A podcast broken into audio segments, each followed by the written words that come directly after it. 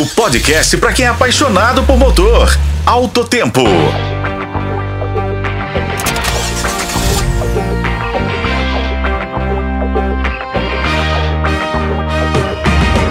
Olá e bem-vindos ao Alto Tempo. Hoje trazemos dicas sobre um assunto sério e que infelizmente pode acontecer com qualquer pessoa: a síndrome do bebê esquecido.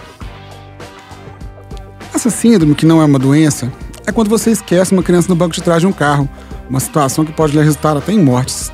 Embora não tenhamos dados de mortes relacionadas à síndrome no Brasil, nos Estados Unidos, em média por ano, morrem 38 crianças decorrentes dessas circunstâncias. A maioria dos óbitos é causada pela insolação, pois o corpo de uma criança cresce até cinco vezes mais rápido que o de um adulto, tornando extremamente vulneráveis ao calor em um carro fechado.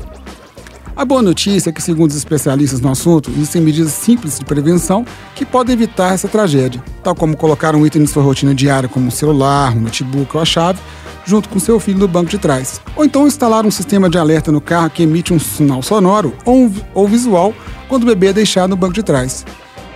Ainda tem os aplicativos Waze e Google Maps, você pode configurar um alerta de lembrança da criança no banco de trás. As montadoras estão investindo em tecnologias para evitar o esquecimento de crianças nos carros. Alguns veículos mais recentes já possuem luzes e alarmes que recomendam aos motoristas de verificar o banco traseiro ao desligar o carro. No entanto, esses sistemas ainda são limitados. Montadoras como a Kia e a Hyundai estão implementando sensores ultrassônicos que podem detectar movimentos no banco traseiro após o veículo ser trancado, acionando alarmes e enviando mensagens ao motorista. Modelos como o Hyundai Genesis têm sistemas baseados em radar que podem até detectar movimentos leves, como até a respiração de uma criança dormindo. Nos Estados Unidos, os reguladores federais estão trabalhando para tornar obrigatório luzes e sons de lembrete no banco traseiro em todos os veículos a partir de 2025.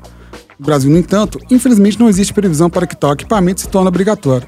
E assim chegamos ao fim de mais um episódio do Alto Tempo. Eu sou Igor Veiga e esse foi o podcast Alto Tempo. Acompanhe pelos tocadores de podcast e na FM o Tempo. Até a próxima.